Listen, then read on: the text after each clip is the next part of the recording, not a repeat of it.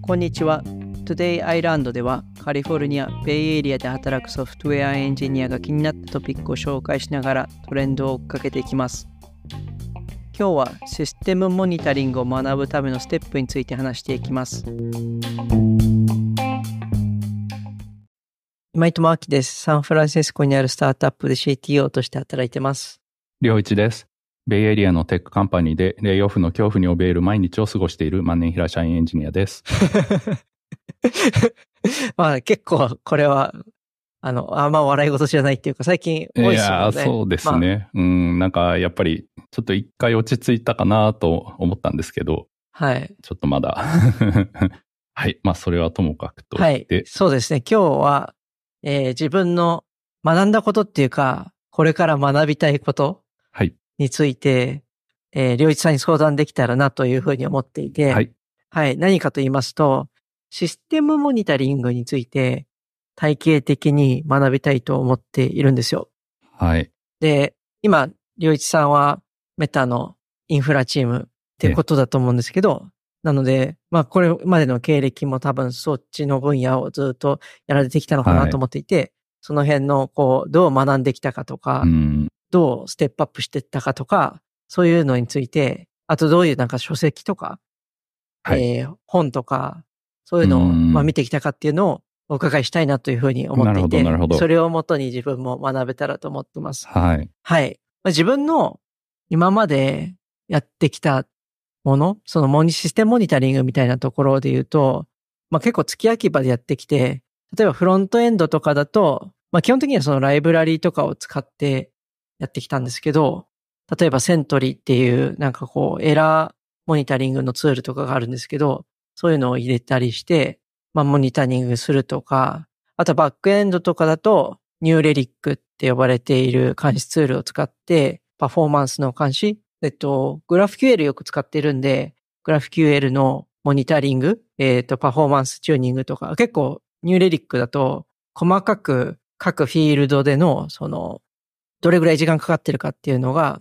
取得できるんですよ。それに基づいて、ここがすごい時間かかってるよねとかっていうのを見たりして、まあ改善したりとか。あとはまあ AWS とかだとクラウドウォッチを使って、なんかこう変な状態があったら検知するみたいなこととか、なるほど。なんかダッシュボード作ったりとか、まあそれぐらいはまあやっているんですが、もっとなんかこう、なんていうか普遍的なうん。知識というか体系的な知識をはい。今その場その場でやってきているものじゃなくて、もっとこう、こうやってやるべきだよみたいなことを、えー知りたいなというふうに今日思っております。はい。いいですね。はい。問題はですね、僕の経験というのは結構、なんだろうな、そもそもその、すごい大きなシステムのモニタリングとかだったりするんで、まず一個は僕の、まあ自分自身の課題なんですけど、うん。あの、世の中に出回ってる標準ツールっていうのをほとんど使ったことがなくてですね。なるほどまあ名前はなんとなく聞いたことはあるんですけど、あんまり知らないし、使ったことがないみたいなのがちょっとあって、まあ、うんうん。まあもちろんその体系的にっていうところで、具体的なツールとかはそこまで今井さん気にしてないと思うんですけど、はい。あまあなんかちょっと具体例を出したりとかいうのは結構厳しいっていうのと、やっぱりその課題としてのモニタリングってシステムの規模とか目的によって全然違うと思うんですよね。うんうんうんだからそこは逆に、まあ今井さんの課題感、今の課題、それからなんか将来スケーリングして、まあ例えばいきなりサービスが大成功して明日からユーザーがじゃんじゃん増えるとかいう時に何が心配なのかなっていうのと、まあ徐々にこうすり合わせながら話していけたらいいなと思うんですけど、うん good point ですね。うん。ええ。まずなんだろうな、最初になんか最近のトレンドというか僕が見た昔のこう監視とかモニタリングから最近何が変わってるかってすごいざっくり言うと、えっと、まあ、最近のバズワードとしては observability、監視可能性うんというか観察可能性とか観察容易性って言えると思うんですけど、うんと昔のモニタリングよりももっとなんかすごい統合されて、もうデザインに最初から組み込まれてるみたいな、なんていうかな、アプリを設計するとかサービスを設計するときにもうモニタリングのことを最初から考えてます。あの、ただの死活監視とか、サービスレベルの監視とかじゃなくて、もっとアプリケーションを継続的に改善していくためのデータを取る。っていう。ところにフォーカスしてるかなと思うんですよね。だから昔だともうすごい単純な例を挙げると、まあ CPU 使用率とか、なんかデータベースのコネクションの数とかメモリーとか、そういう割と低レベルなモニタリングと、まああとは、まあ API だったら、その API のレイテンシーと成功率、サクセスレートとか、まあそ,、うんそういう感じの、なんだろうな、モニタリングがメインだったと思うんですよね。まあそれはもちろんそれで大事なんですけど、もっとそういうのより、まあ極端なことを言うと、例えば AB テストとかありますよね。で、AB テストだと、まあアプリケーションのいろんな、なんだろうな、リソースの使用率もそうだし、ユーザーの反応とか、なんかすごい、こう、統合的に、上から下まで統合的に見れるようにする傾向というか、必要性が増えてきたんじゃないかなっていう気がします。そういうのを、はい。だからもう設計レベルではい。要件として組み込んでいくって感じなんですかね。うんうんうん。うんなるほど。そうですね。じゃないと、だからアプリケーションで、例えばバックエンドとフロントエンドで、全然バラバラのフレームワークを使ってましたと。うん。で、例えば AB テストするときって、フロントエンドの UI を変更しました。で、それがバックエンドのパフォーマンスにすごい影響を与えることってあるじゃないですか。うん。だったり、それがバックエンドの違うコードパスを通って、で、最終的にはバックエンドで何らかしらの、例えばユーザーがお金を落とすとか、ユーザーがなんかのアクションを取ってっていうのを、なんか横断的に集計したいみたいなことって結構あると思うんですけど、まあそういうところって最初からある程度考えとかないと後から作るのすごい大変なんじゃないかなっていう気がします。うんうんうんうん。なるほど。で今の大きな流れとしてはそれをいかにシステムとして設計していくかっていうところ。そうですね。な、はいなんか、ちょっとぼんやりして難しい気はするんですけど。うん。うん。これなんか具体的にはいそういう風な流れを作った、うん。例えば記事だったりとか、はい。うん、あるいはプレゼンテーションだったりとか、そういうのあるんですか？本とか。そうですね。えーっと、まあ、まず有名なとこだと、まあ、モニタリングにフォーカスしてないんですけど、あの、SRE 本って Google が出してるサイト、Reliability Engineering Handbook だったかな？っていう本があると思うんですけど、まあそれにいろいろこうモニタリング、まあそれはまあ SLO の話がメインだったような気がするんですけど、まあモニタリング全般も確か書いてあったような気がします。まあ読んだのはすごいだいぶ前なんであんまり詳しく覚えてないんですけど、う。う。うんん。で、最近だと、えっ、と、ハニカムっていう監視ツールを売ってる会社。これは、えっと、Google の確か元 SRE の人が、ファウンダーなのかな？なまあなんか、えー結構、キーエンジニアをやっている会社なんですけど、その、うんえー会社の人たちが出してる Observability Engineering っていう本があって、まあ僕もこれはまだちゃんと読んでないんで、ああんまりおすすめできるかまだわからないっていうのが正直なとこですけど、まあそそこそこ、えーっと、話題になった本だったかなって思います。うん、うん、うん、うんうん。なるほど。これも、じゃあ、 show note にリンクをええいただける感じですかね？そうですね。はい。はい。なるほど。じゃあ、そういう流れがあり、うん。ちなみにその、要は世の中にあるツールは使わずにっておっしゃってたと思うんですけど、うん。そういうのは、やっぱりビッグテックだと自前ではい。全部作ってくるってそうですね。感じなんですか？うん。っていうのはやっぱり、モニタリングってすごいソフトウェアに追従していかないといけないわけじゃないですか。うん開発のスピードがかなり求められるんで、なんかこの機能を追加したいって言ってから、うんまあ、外の会社にお願いして追加されるまで待つとか悠長なことはやってられないとうん。いうのがあるし、もちろんユースケースがちょっと特殊だったり、規模が特殊だったりするんで、うん。基本的に、うん、大きな会社は大体、まあ、内製するなり、うん。うん、してるところが多いんじゃないんですかね。ビッグテックでは。うん、まあ、といっても僕は他のビッグテックは知らないんですけど、まあ、例えば Amazon とかだと、クラウドウォッチってあるじゃないですか。はい。で、でも、もちろん内部で使っているそのモニタリングとか監視ツールみたいなのがあって、それはとオーガニックに機能がどんどん追加されたり、進化したりしてきたわけですよ。Amazon の内部で。でそれの、まあ、ある意味、リファクタリングしたというか、いいとこだけ取り出したのが、まあ、クラウドウォッチと、まあ、すごい単純に言うと、いう感じで、であくまで内部でのユースケースとかにマッチしたものを作っていったら、あ、これ売れる。まあ、それ EC2 もそう、同じですよね。まあ、なんかその、かなりいろんな会社の内部でスケールだけじゃなくていろんなチームがいるからいろんなユースケースに対応している機能が追加されていて、で、こんだけ機能もあってスケーラビリティもあったら他の人も使いたいよねっていうことで使える感じだと思うんですよ。で、世の中にある普通のなんか監視ツール、えー、なんていうんだえー、っと、なんとかアズアサービスみたいなやつだと、まあそういう機能的にもスケーラビリティ的にも、まあちょっと厳しいよね、みたいなところは多分あるんじゃないかな。なるほど。ええ。うん。確かに、その、なんならそのシステムが、はい、そのツールとかが AWS に載ってたりみたいな ことも、まあ、ね、ありますもんね、はいうん、当たり前ですけど。うん、なるほど。なんかそのシステム作る上で、知識として、例えばそのチームの中の人たちみんなこう、はい。あの、スキルがある方ばっかりだと思うんですけど、なんか普遍的にある知識というか、はい、みんながこれは絶対知ってないとこのチームには入れんみたいなのってあるんですか？えー、どうでしょうね。なんか、まあ僕はそのプロダクションエンジニアって言って SRE みたいな、まあ、仕事を今してるんですけど、うん、ちょっと前までは SRE とか DevOps エンジニアみたいなのって結構ソフトウェア、バリバリのソフトウェアエンジニアで CS のバックグラウンド持っている人がシステムデザインとかの方に興味があるって言ってやってるパターンと、昔はなんかいわゆる Unix システム管理者でしたみたいな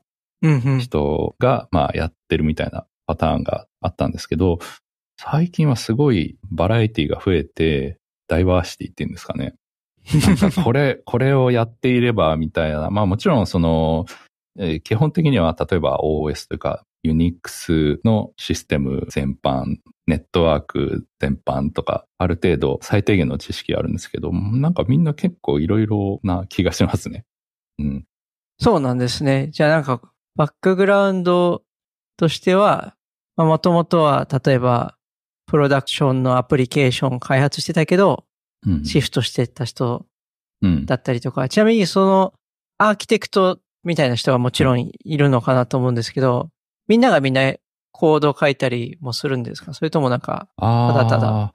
えっ、ー、とですね、今のチームは基本全員コード書きますね。うん、うん、なんで、まあ、一応チームとしてはソフトウェアエンジニアとかデベロッパーとプロダクションエンジニアと分かれてるんですけど、うん、えー、ソフトウェアエンジニアはシステムのコアの機能を作ると。で、プロダクションエンジニアはその機能を、うん、えー、プロダクション品質で動かすのに必要な機能を作ったり、監視ツールを設定するツールを作ったりとか、えー、まあ、いろんな自動化をしたりとかそういうことやってますね。ああ、なるほど。プロダクトエンジニア、プロダクトエンジニアですかね？プロダクションですね。プロダクションエンジニアは、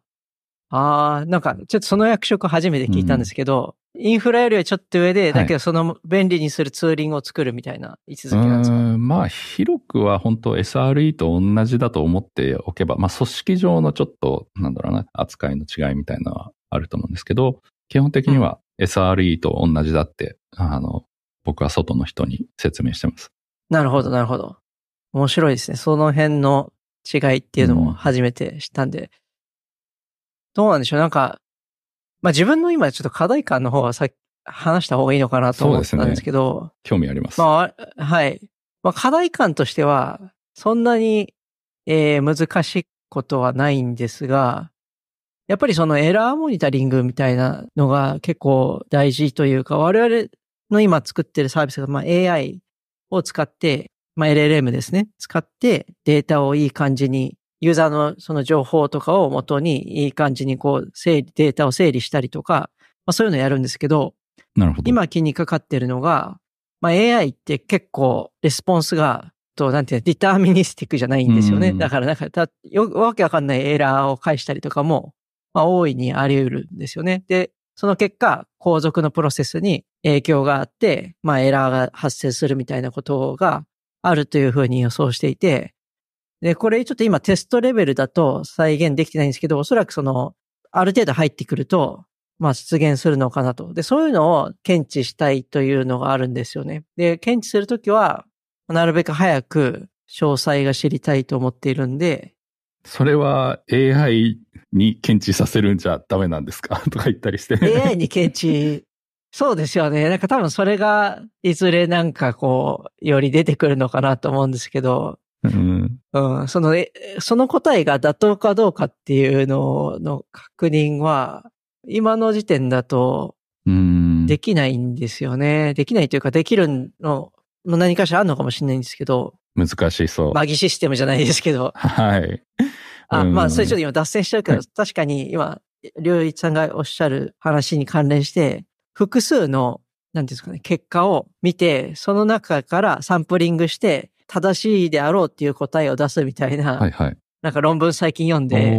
あ、こんなことで、まあ確かにそうすると、例えばその算術的なアリスメティックな問題を出した時の正答率がすごい上がるっていうのがあるんですけど、うん、うん、まあなんか、それは確かに そうなんだけど、まあ我々の場合はもっとなんていうんですか、はい、シンプルな、単純にそのうまくいってないものを、こう、見て、あ、こういうケースはうまくいかないんだっていうのを学びにして、こう、それを改善したいっていうのがあるんですよね。あうん。それを、でも、テキストの入力に対してテキストの出力があるわけですよね。はい。で、それを監視するとなると、まあちょっと、こう、テキストベースのログシステム、検索、分析ツールみたいなのが必要なのかな。うんうん、まあそれと AI なり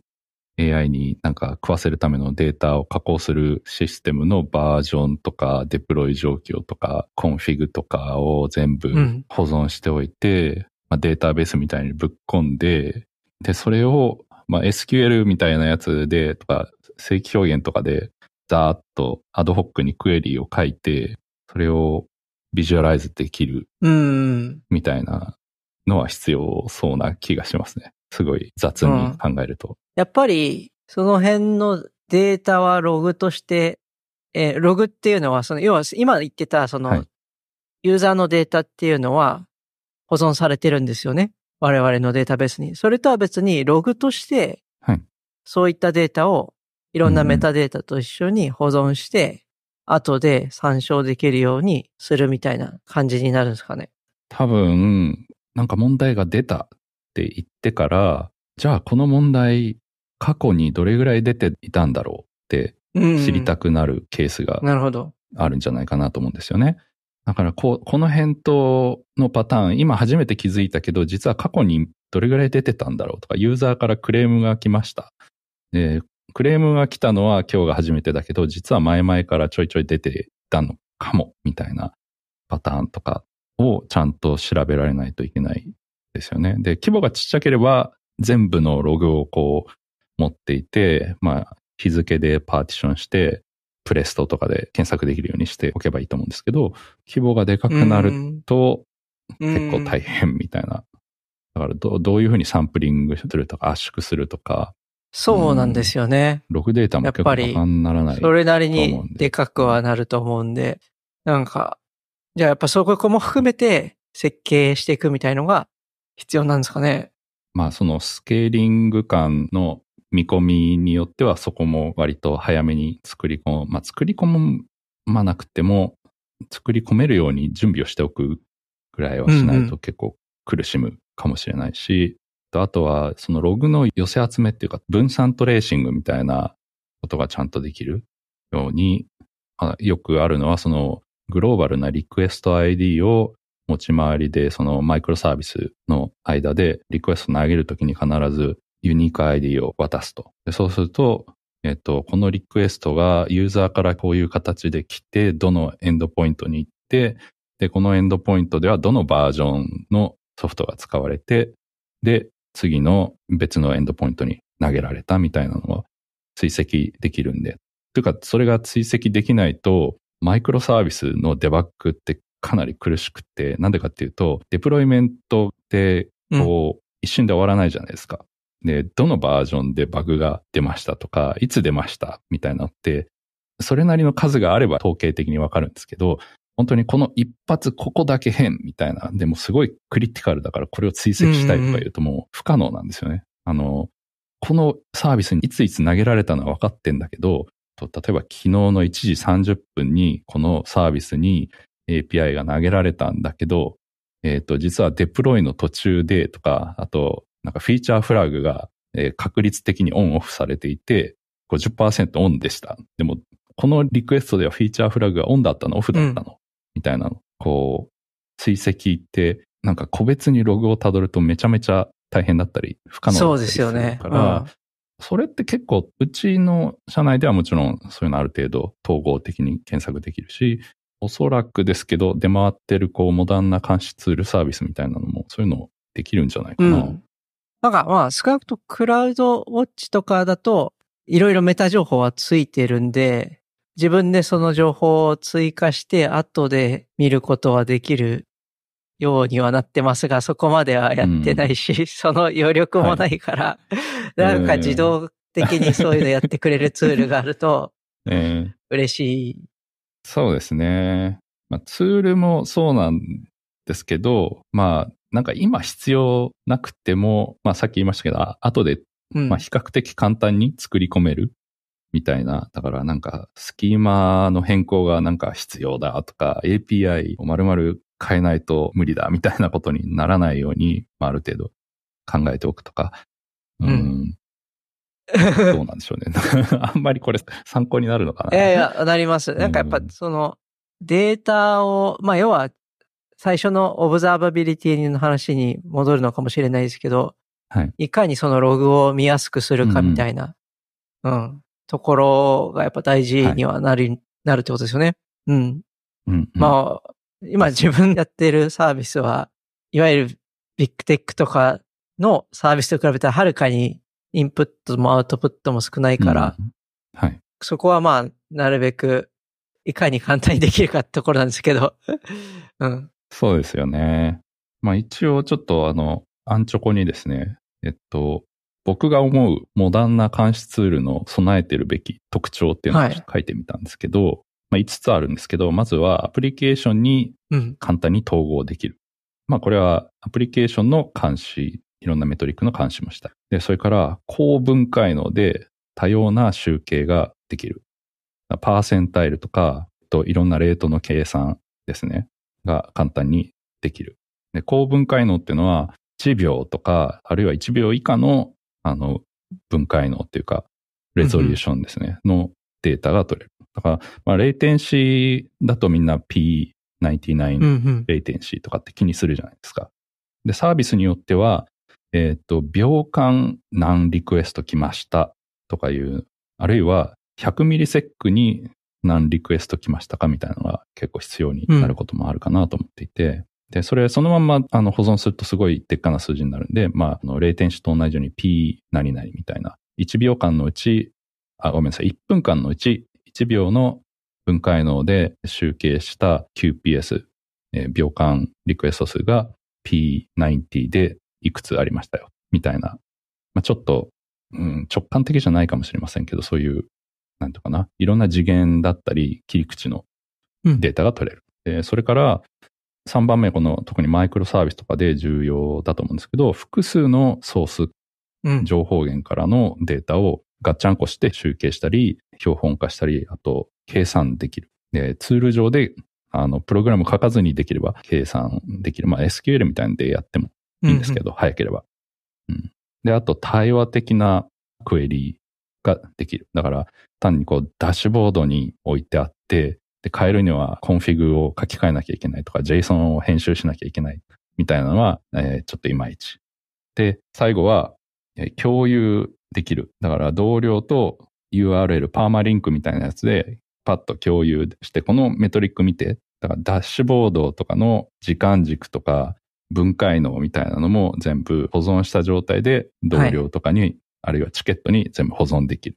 みたいなのは。うん、で、僕が知ってる限り、その辺のツールなんだっけな？グラファナとか、すっごい前に、ほんとちょびっとしか使ったことないんで、うろ覚えですけど、まあ一応そういう機能はあると思うんですけど、うん、まあそういうのが、これは規模によらず結構重要な気がします。うん、すね。確かにシェアできなければ確認できないですからね、チームで。うん。これができると実はなんかダッシュボードみたいなのを作るのすごい簡単になって、ペペってこう、あの、いろいろいじって、パラメータいじって、で、あ、これ良さそう、これ保存したいって言ったのパラメータを、例えばウィキみたいなのにプラグインで貼っつけるとか、まあ、それこそ Notion みたいなのにペッて貼っつけると、もうそのまんま、あの、リアルタイムにそのビューが見れるみたいなのがあるとめっちゃうん、なるほど、なるほど。はい。で、外の世界のことをあまり知らないので、実はあの、リスナーの方に言わせると、もしかすると、え、当たり前じゃん、そんなの、もう、どんなツールだってこんなのサポートしてるよって言われるかもしれないんですけど、うん、どうなんでしょうね。はい。ぜひ、感想をお待ちしてます。あと、最後に聞きたかったのが、はい、その、まあ、りゅういちさんが情報をキャッチアップする上で、なんかどういう情報源とかを持ってるのかなっていう、はい、インフラをとかについてこう、キャッチアップしていくために、その辺、